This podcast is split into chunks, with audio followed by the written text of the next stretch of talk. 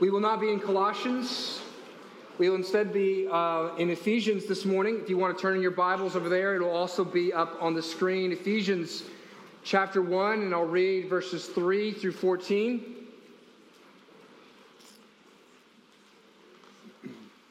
Hear God's word.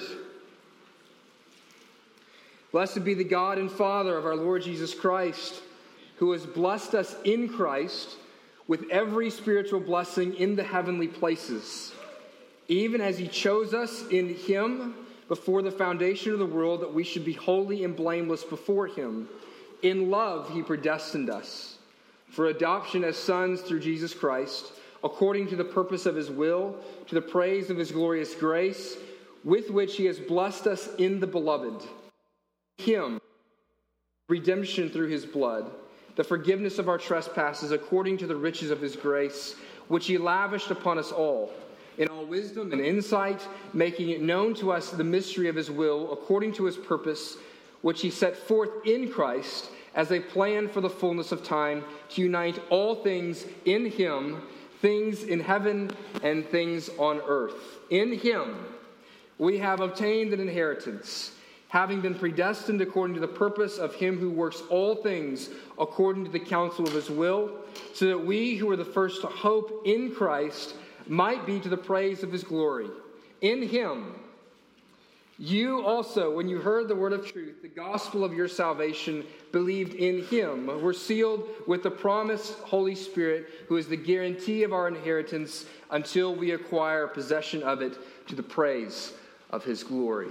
When the grass wither and the flower fade, but the word of our God stand forever. Um, the way in which we often refer to ourselves in this world sociologically and culturally, and the question that is often asked is when did you become a Christian? It's become a part of our terminology and the fabric. In fact, when you see it on sociological sort of uh, polls. They want to know, are you a Christian? But oddly enough, the Apostle Paul in the New Testament, not a single time refers to us as Christians. Not once. In fact, the only time in which we see any, Paul having any connection or relationship to this word Christian is when King Agrippa, when Paul is on trial before him, uh, claims or calls Paul a Christian. The term Christian was a term of mockery of criticism or censure to the early church. But there is a term that Paul does use over and over and over again in Christ. The expression in Christ, the Greek being in Christu or in Christu Jesu, in Christ Jesus, or in Him, the Him, the antecedent of the Him being Christ Jesus, or in Kyrios being in the Lord occurs 216 times in Paul's letters. It occurs another 26 times in John's letters to the church. Now, in seeking to understand this phrase, this little prepositional phrase, filled with power, theologians have summed all the scripture's teaching around this little phrase as being what is called the doctrine of union with Christ Jesus. And that is what we're going to look at this morning. We're going to take a break from Colossians we somewhat addressed this and dipped our toe into this last week in the midst of our series in Colossians. But frankly, I got to a point in reading that is I felt like I needed to address this doctrine head on, in large part because it comes up so many times in Colossians. Sometimes you simply have to address a topic right at the heart of it and get a comprehensive understanding of what we're talking about. And so we're this is a topical sermon. I'm not looking to exegete Ephesians 1 3 through 14. I am simply wanting to deal with this idea, this doctrine that is known as the union with Christ. It is easy to miss this emphasis, this central emphasis of Paul called the union with Christ. But if you recognize, as I was reading through Ephesians 1 3 through 14, and gave emphasis to all the in hymns and the in Christ and in Jesus, once you see it, it is everywhere, everywhere in the New Testament. It is Paul's fundamental way of speaking about what it means to be a Christian. If we were to gather all the, all the, the writings of Paul, all the various letters that he has, and put them all in one little block, one little book, that book would be about 100 pages long. And I said just a few minutes ago that this phrase, in Christ or in Him, is used 216 times in the midst of that 100 pages. Now, if you ran across something in a 100 page book 216 times, you would think that that was the central emphasis of that book, or at least one of the primary things that that book is trying to communicate. And theologians throughout church history have fallen all over themselves. I mean, foaming at the mouth, trying to describe how great and how significant this doctrine is. Let's just hear from two of them. John Calvin said this that union with Christ has the highest, ooh, has the highest, has the highest degree of importance. if we're to understand the Christian life correctly, this is the highest of importance, degree of importance. John Murray, another famous Reformed theologian of the 20th century, said this Union with Christ is the central truth of the whole doctrine of salvation. It is not simply a phrase of the application of redemption. Instead, it underlines every single aspect of every blessing that we receive from redemption. All right, I've gone on and on. You get it. Union with Christ is the heart of the message of Christianity. So let's dive into it. I'm going to give you four points this morning, all from different perspectives, take, trying to go from a different angle to understand union with Christ. First, we'll look at the definition of union with Christ. Then we'll look at some pictures. Third, we'll look at some benefits. And then finally, end with just a few implications for us. First, let's just dive right into it, very propositionally, very directly, the definition of union with Christ. And it is this Union with Christ means this union with Christ means that we are spiritually united to Christ, such that He is spiritually inside of us and we are spiritually in Him. The New Testament uses two interchangeable expressions to describe this union with Christ us in Christ and Christ in us. Now, I'm going to give you just a smattering here of the 216 verses. I'm going to give you five or six of them really quickly, running through this to show you how this is definitely evident in the scriptures. Ephesians 1 4, as we saw this morning. Even as he chose us in him before the foundation of the world. Whatever you think or believe about predestination or election, it says that your election is in Christ Jesus. Colossians 1:27, to them God chose to make known how great among the Gentiles are the riches of the glory of this mystery, which is what? Christ in you, the hope of glory. Romans 8, 10, and 11. But if Christ is in you, although the body is dead because of sin, the spirit of life because of righteousness. 2 Corinthians 5, 17 through 19. Therefore, if anyone is in Christ, he is a new creation. The old has passed away and the new has come. All this is from God, who through Christ has reconciled us to himself and has given us the ministry of reconciliation. That is, in Christ, God was reconciling the world to himself. And finally, Philippians 3 9, and being found in him, not having a righteousness of my own that comes from the law, but that which comes through faith in Christ. In Christ, or him in us, this is a central theme of the New Testament.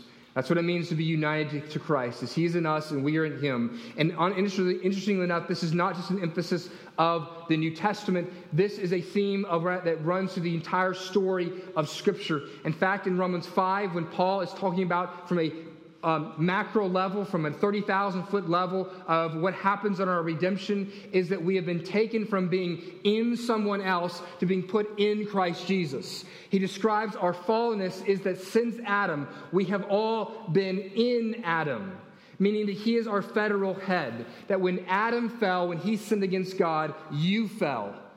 And all humanity fell with Adam. And because of that, all of our desires have been broken. All of our deeds have been sinful. All the world is trashed because of what Adam did. But in our redemption, what Christ is doing is he's transferring us from being in Adam to being in Christ Jesus. No longer, if you're in Christ, is Adam your federal head. He does not represent you. You have a new president, you have a new king, you have a new person on the throne. That's what the gospel is about the transfer from one kingdom to another. Now, you might ask if this doctrine is so central and so important, why have I never actually heard of it? Or perhaps hardly ever talked about? How could this be? Well, three quick answers as we transition to the images or pictures. But it's this first, is this doctrine's hardly ever talked about because union with Christ, even the Bible, is described as a mystery. In Ephesians 5, we're going to look at this image in just a minute. It describes our union with Christ as the being like a bride and bridegroom being united where two become one. And Paul says this. Now, this truth is a mystery. It is difficult for us to comprehend. And that mystery is further compounded for us who are good Western Americans because this whole idea of federal headship, of having been in Adam now or in Christ and being represented by Adam, and now instead, when you're a Christian, you're now represented by Christ Jesus, is so foreign to us. We believe in our kind of libertarian autonomy. It is what you do as an individual. It's not necessarily about your family, it's about what you do. But that is not the paradigm for most of human history or for most countries and cultures. And it's certainly not the paradigm of the scriptures. Is that we are represented by Adam first and foremost in our lostness. But when you've been transferred and you become a Christian, you are now represented by Christ. So it's a mystery, and then it's a mystery compounded by cultural differences. Second, though, this doctrine is hardly talked about because the pervasiveness of this doctrine makes it easily forgotten. You don't think about the air that you breathe very often, do you? You just breathe it. Well, the doctrine of the union with Christ is the spiritual and theological air that you breathe as you read the New Testament. That's what it is. You, you cease to think about it, it's there, and its pervasiveness almost makes you think about it less.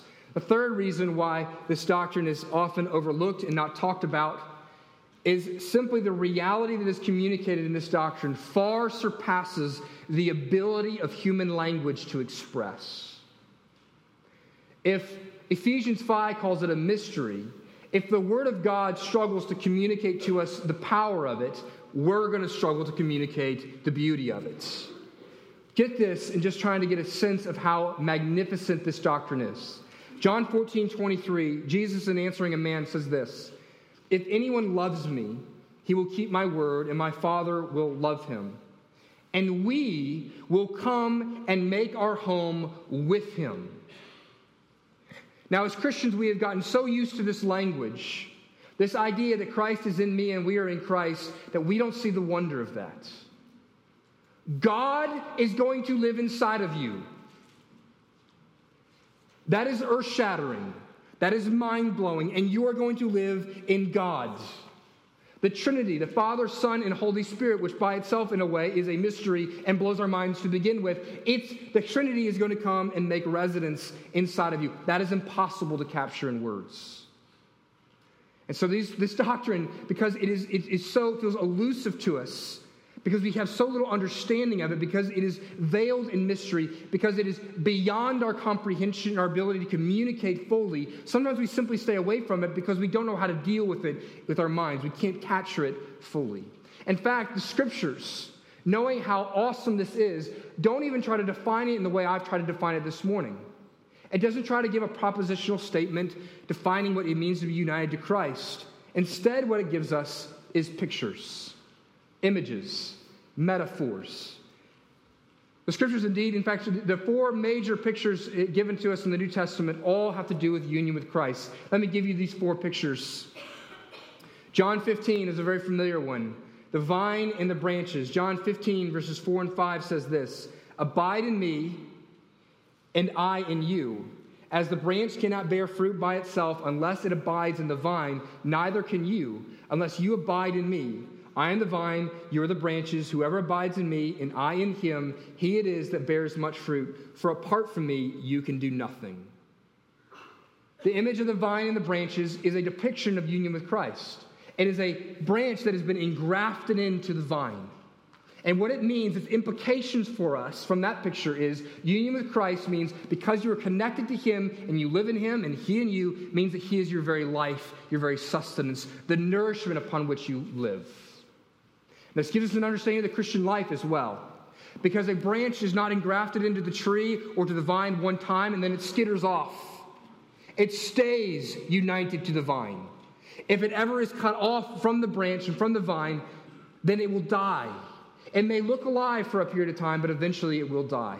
So this tells us this, this picture of union with Christ says that He is the beginning of your life and He is the means to be nourished and sustained throughout the rest of your life. Speaking to how vital this connection is with Christ Jesus. The second image we give in the New Te- you are given in the New Testament is the body and limbs image. We looked at this a couple weeks ago briefly as an illustration from something we saw in Colossians 1 2.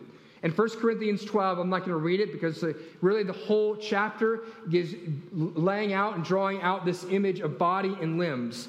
But the, the main teaching there is that Christ is the head and we are the limbs connected to him.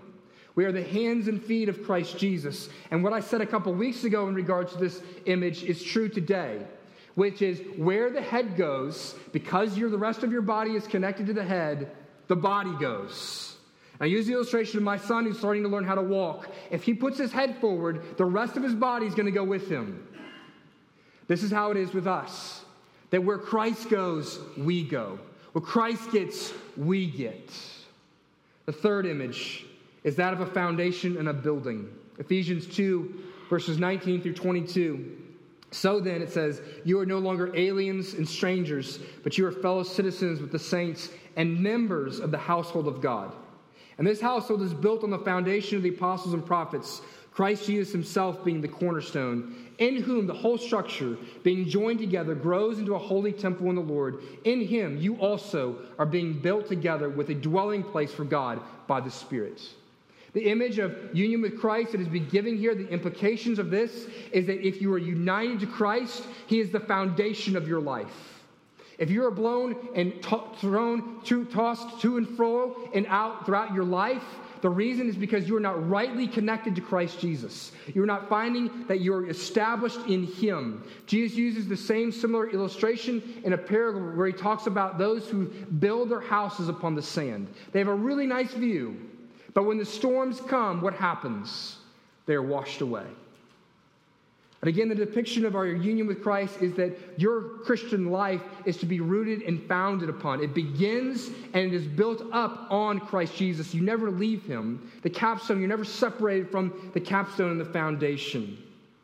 And in fact, that image of a capstone, where they would put that capstone in place, it was also the means of directing the entirety of the rest of the building. Jesus is not only your life, he is your foundation. He is the means by which your whole life is directed. He is the means of perseverance as a Christian. Fourth and final image, and that is the most personal and intimate of all the images, and that's the image of a bride and a groom that we see in Ephesians 5. Ephesians 5 29 through 32 says this For no one hated his own flesh, but instead nourishes and cherishes it. Interesting. There's the image of vine and branches and body and limbs, just as Christ does the church, because we are members of his body. There's the second image. Therefore, a man shall leave his father and mother and hold fast to his wife, and the two shall become one flesh. This mystery is profound, but I am saying that it refers to Christ and the church. There is a mystical union between God, between Jesus Christ, and his people. And the image that he uses is the image of two people who become one flesh. This is an image, this is an image that God has used throughout the New Old Testament in describing his relationship with his people Israel, that he has a covenantal relationship with them. He has promised to be their God, they have promised to be his people, and they live within this legal relationship, but loving relationship together. It's described as a marriage bond. Genesis 2, two will become one. And understand this that the physical physical union, the intimate physical union between a man and a woman, graphically just depicts our union with Christ Jesus. I am not being irreverent here. I'm trying to raise the physical union between a husband and a wife, between a man and a woman, up to its sacred status, which it depicts the nature of your relationship with Jesus.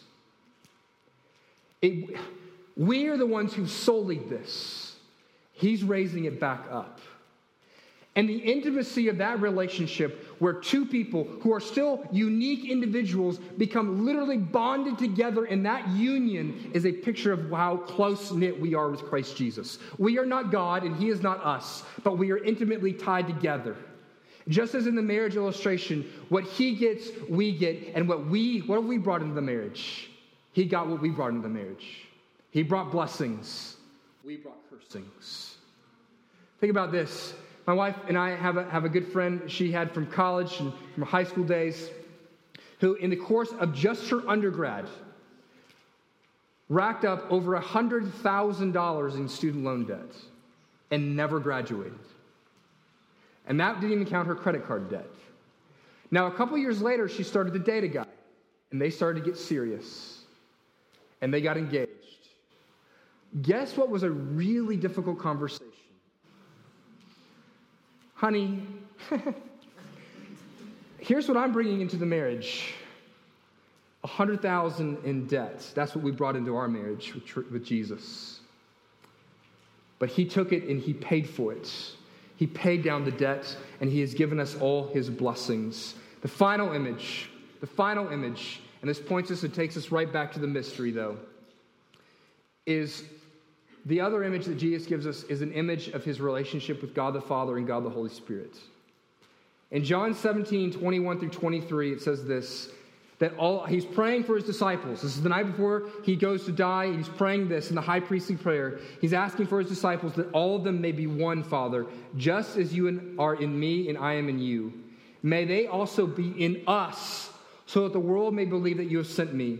I have given them the glory that you gave me, that they may be one as we are in one, I and them, and you and me.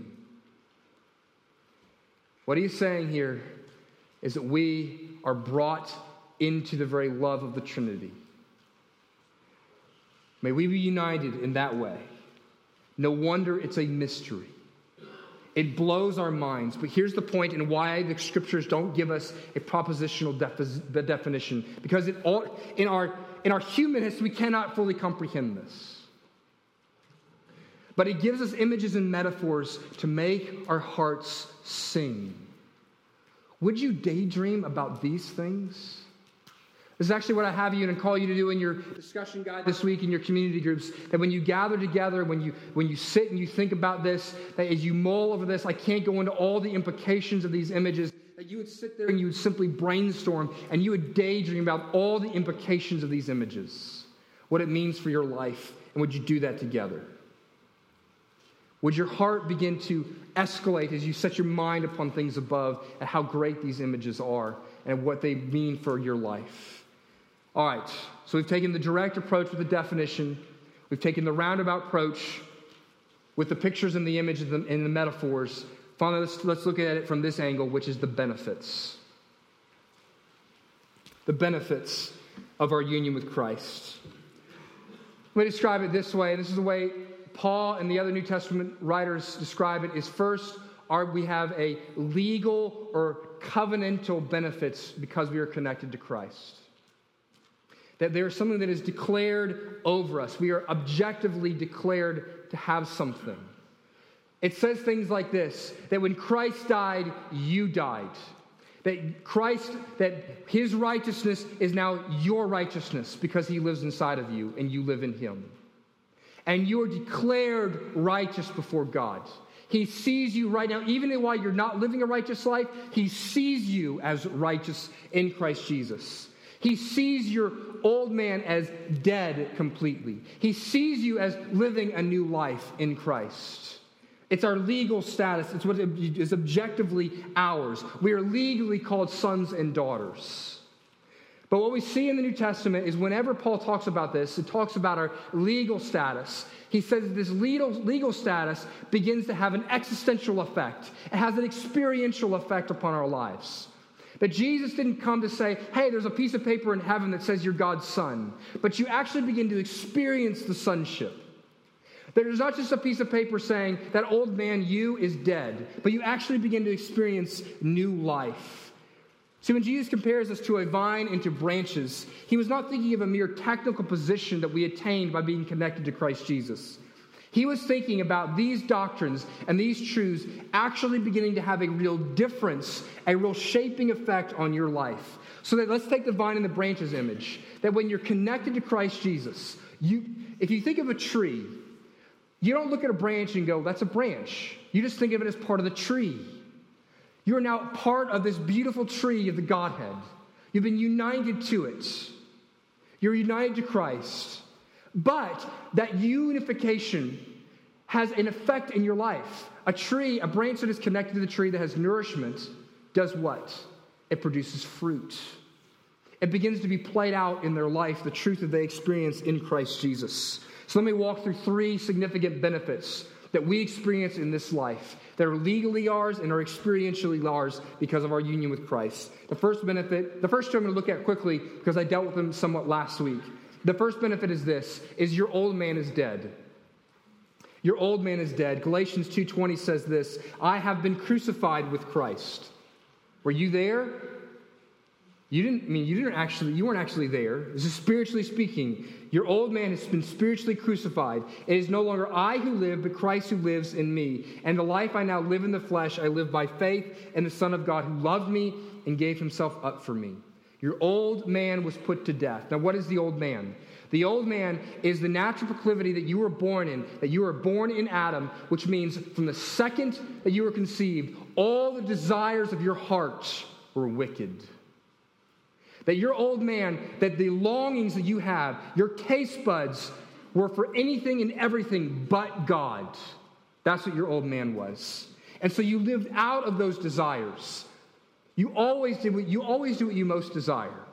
And you live out of those desires so that you can do nothing but evil and wickedness. But what he has said is spiritually and legally, your old man has been put to death, and now who lives inside of you? Who is the new man? Christ, it says in Galatians 2. It is no longer I who live, but Christ who lives in me. And so here's the reality is that some of you are struggling with a life of sin in which you still have the mindset of the old man, in which you are thinking, I have this addiction in my life, I have this pattern in my life, and I cannot defeat it. But that's simply not true. Your old man is dead, and now you've been given the desires of Christ Jesus.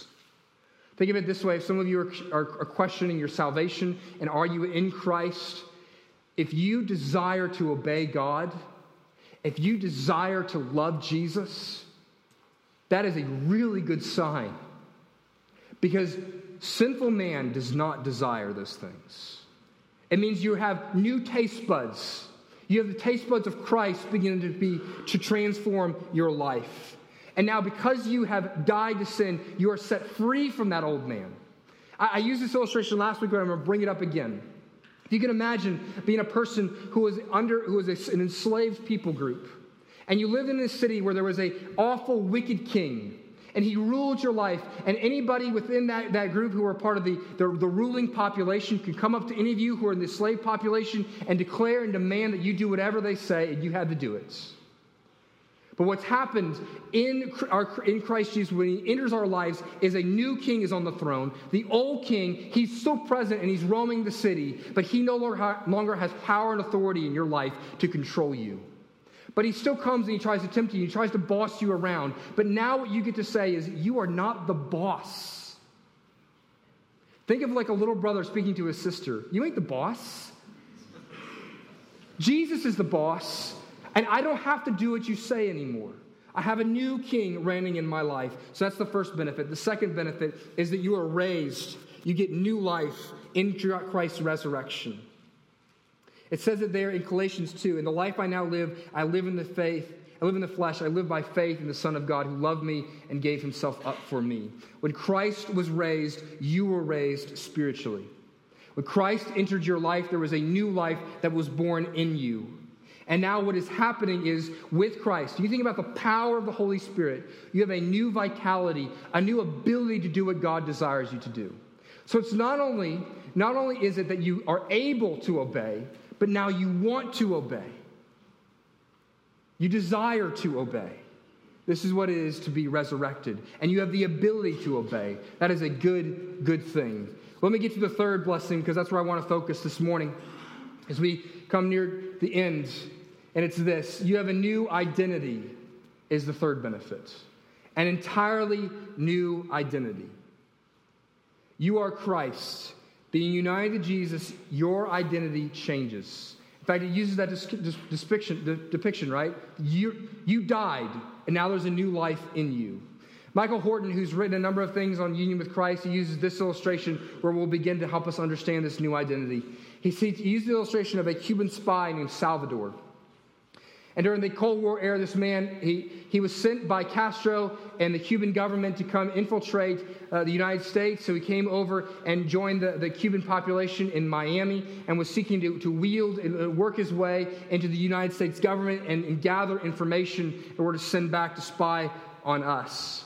But in the course of getting connected with all of these Cubans who have now lived in the United States, he became convinced that he didn't want to serve Cuba anymore, and so decided at one point that he was going to turn himself over to the U.S. government, and he did so. He turns himself over to the U.S. government so that they give him a, a new passport, they give him immunity. Now, the one problem for Salvador was if he did that, the Cubans were going to come after him, they were going to kill him for his treason. And so, what they had to do, what the United States government had to do, is they had to play out a way in which they could convince the Cuban government that Salvador was dead. And that's exactly what they did. They did it in such a way that the Cuban government was satisfied that Salvador, their spy, was indeed dead.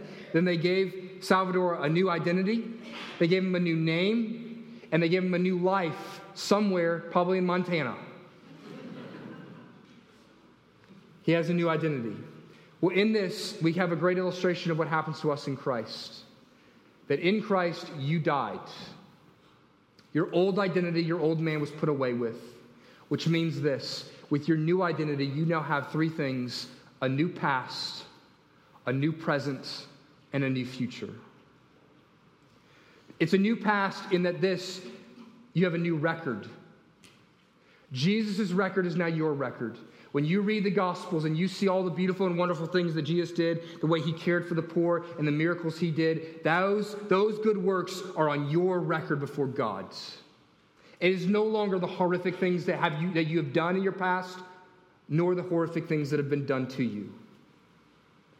Second, you get a new presence, a new status of sorts. Let me read Ephesians 2 4 through 7. It says this But God, being rich in mercy because of his great love with which he loved us, even when we were dead in our transgressions and sins, made us alive together with Christ. By grace you've been saved. And he gives this, and raised us up with him, and seated us with him in the heavenly places in Christ Jesus. That's present tense. There is a sense in which you are right now seated with Christ Jesus in heaven. You are before God the Father, which means two things. One, first and foremost, it means that right now you are considered acceptable in God's sights. Which means today, you when you get up, some of you are functioning in this paradigm. You are getting up and you're saying, What do I have to do today to be acceptable to God's? But that's not the reality. That's not the objective reality. You get to get up every day and you get to say, How do I get to live into the joy of who God has already made me to be in Christ Jesus? He loves me, He accepts me, and now I get to live like a child before a father who simply plays. That changes your presence. Some of you are going through the Christian life like it's a doldrum, like you have a humongous weight on your back and it's crushing you. Because you think you have to earn God's acceptance still. But right now, you are even right now, it says, legally seated in heaven before God the Father. Now, third, it gives us a new future. The last verse of Ephesians 2, verse 4 through 7, there, it says this So that in the coming ages, he might show the immeasurable riches of his grace and kindness towards us in Christ Jesus. As God's child, as one who has even now been accepted in his sight, you have what every child gets, which is an inheritance and it is waiting for you even now. Because you are now legally in Christ Jesus. You are now seated in Him before God the Father. It means nothing, nothing, nothing can take that inheritance away. It means you cannot be stripped from your relationship with God because you are legally seated right now before Him. These are the benefits. This is all that is yours. All this flows out of our connection, our union with Christ Jesus. Now, let me end with some applications, some implications of this. Two things, two areas in which I want to focus. Simply want to walk through that new identity for a minute. The implications of our new identity changes the way you view the Christian life, changes the, the how of the Christian life. Understanding union with Christ gives you a new engine, a new motivation. Let me, let me think through, let's go through those three aspects of our identity that Christ has given us a new past, a new present, and a new future. Some of you are unable to talk about your past. I have a very close and dear family member who is unable to talk about her past. In fact, if any of her brothers or sisters bring it up, she shuts them down in an almost hyperbolic way. It wasn't so much what she did, it was what was done to her. Some of you are there. The things that you did, the things that were done to you, they still control your life now because you think of it, that is my past, and it defines you still. The way in which you are changed, the way in which you are healed, is to daily go back and take that past and you say, That is not my past anymore. Christ's past is my past. Laying that at his feet, saying that adultery, that fornication, that abuse that I endured, it's there, it's real, it's part of my story, but it is not part of my ultimate story. And not only do you, when you cling to the past of Christ Jesus and claim it for yourself, not only does it be able to heal, it heals the wounds, but it actually gives a new perspective to the realities of your past. Second, new present, the implications of that. Some of you are haunted, as I just talked about, by your failures today. Some of you, I think about this as a father and a husband and as a man who goes to work every day. It feels like life is just one more opportunity when I wake up in the morning for me to fail. All right, it's, it, it's more of like curiosity. How can I, in what way will I fail today? Let's shake the dice and throw it out on the floor. That's, and that's the reality because we're weak and broken human beings. But the way in which we deal with that, those failures is not to say, well, I just got to do better. I just got to do better. You want to do better. That's lovely. But the way to do better, the way to have the wings and to be able to stand up and fight is to know that you are right now accepted that you feed upon that when you wake up in the morning. And you live out of that on a daily basis so that when you put your head on the pillow, you're not crushed by your failures, you're not elevated too highly by your successes, but you're simply pleased with who you are in God's sight. Third, what about your new future? Some of you are scared to death of the future. You watch primaries and it scares you to death. You read the news or watch the news and it scares you to death. You look at your children's behavior and it scares you to death. And what it leads to for many of us is because we have not submitted our futures to the Lord and we don't trust that He owns our future, we control it ourselves. Some of you are scared about how your children are going to turn out, and so you're crushing them now. You're going to squeeze righteousness right out of them as your approach or you're simply trying to scare the sin right out of them. That's not the gospel approach. Some of you, some of you are so scared about your finances that you function like Scrooges through life. You are misers. You, or you're workaholics because you have to work so hard in order to ensure your future. That's not the gospel perspective. Your future is promised to you. Jesus has set you free from having to control today in order to ensure that you have a good future yourself. He has ensured your future. You will persevere. He will provide. He will never leave you or forsake you because you are connected to Christ Jesus. And one day, you may be a pauper when you leave this world, but you will enter eternity as a prince who gets all the riches of heaven. Would that not let you to release some control right now? This changes your life now when you understand these perspectives. See, we will have a happily ever ending, won't we? Aren't you so annoyed by romantic movies? Like the Cinderella endings, right? So romantic movies are about the, the main man and the main woman getting together at the end, right? And at the end, even if it's not stated, it's implied. And as the, the cameras pull back, as they enter into the final embrace of the last scene of the movie, the thought and the expression, what is either stated or implied, is this, and they lived happily ever after. And as a realist and a pessimist, don't you just want to go, that's not true? They're going to have a thousand fights. They're going to have children. And that's going to ruin everything. They're going to have a painful time. Like you look at Cinderella and the prince running off, and you go, this is ridiculous. They're like 22. They have no idea how to live life. What is going on there, but what is going on there in all of those books, in all those novels, in all of those movies, is there is something within the human soul that longs for a union that is eternal and that actually does mean that you will live happily ever after. And that's what you get in your reunion with Christ Jesus. It means tomorrow may be really painful, but there will be a day when we are consummated. It says, when Jesus comes back, we enter into the wedding, an eternal wedding, in which we will have life ever after that is happy and joyous. All right, so it changes the way you look at your life now. But also, one more thing is it changes the entirety of the way you look at the Christian life to begin with. If you believe the truths of this doctrine, let me put it frankly, if you believe the truths of these doctrine, of this doctrine, it will threaten you. It will threaten you. Let me give you a story from Soren Kierkegaard on what union with Christ looks like. He tells a story of a day laborer who lives in a great kingdom with a great and majestic king. He is wonderful. And this day laborer, what he would think is the high point of his life would be to just be able to meet this great king one day.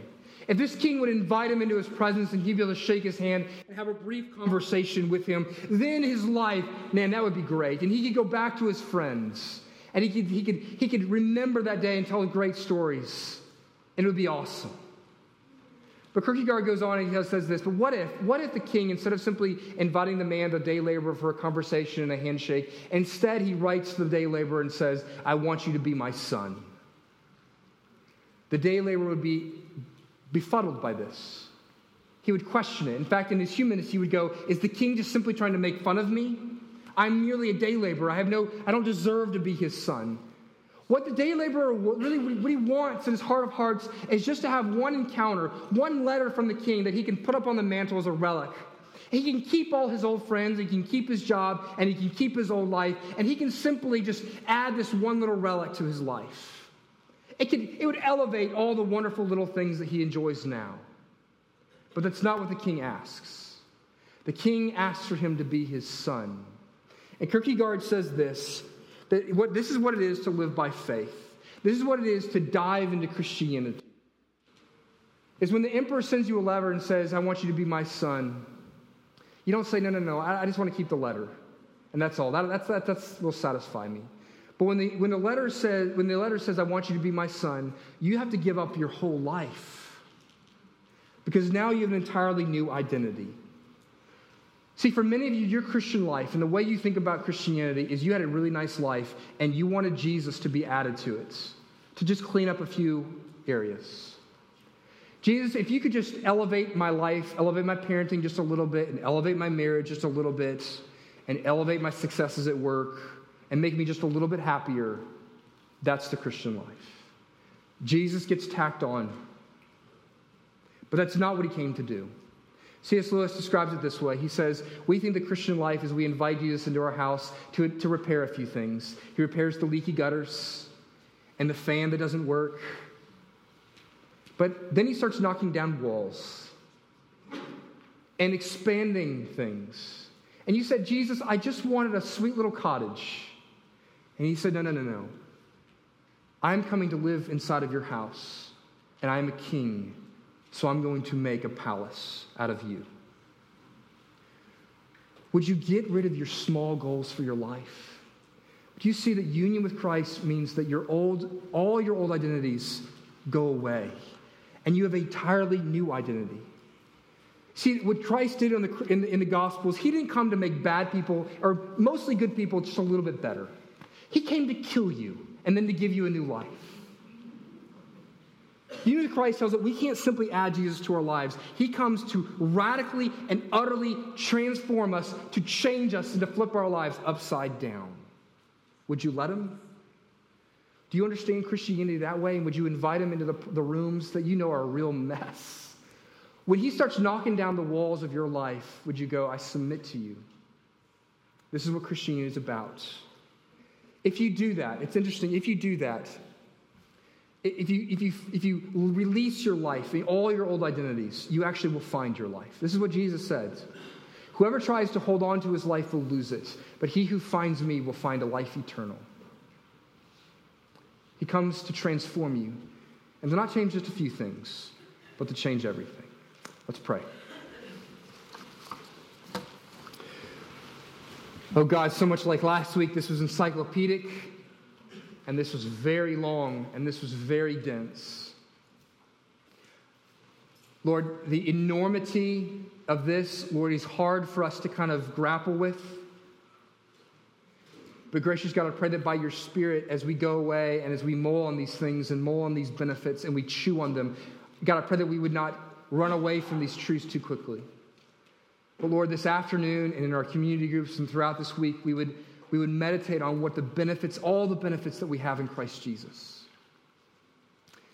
Lord, I pray that we, if we recognize today that we, we simply were satisfied with just tacking you on to our life, and that's been our Christianity. Lord, I pray that we repent of it. And would say, Lord, would you, I surrender my life to you and completely.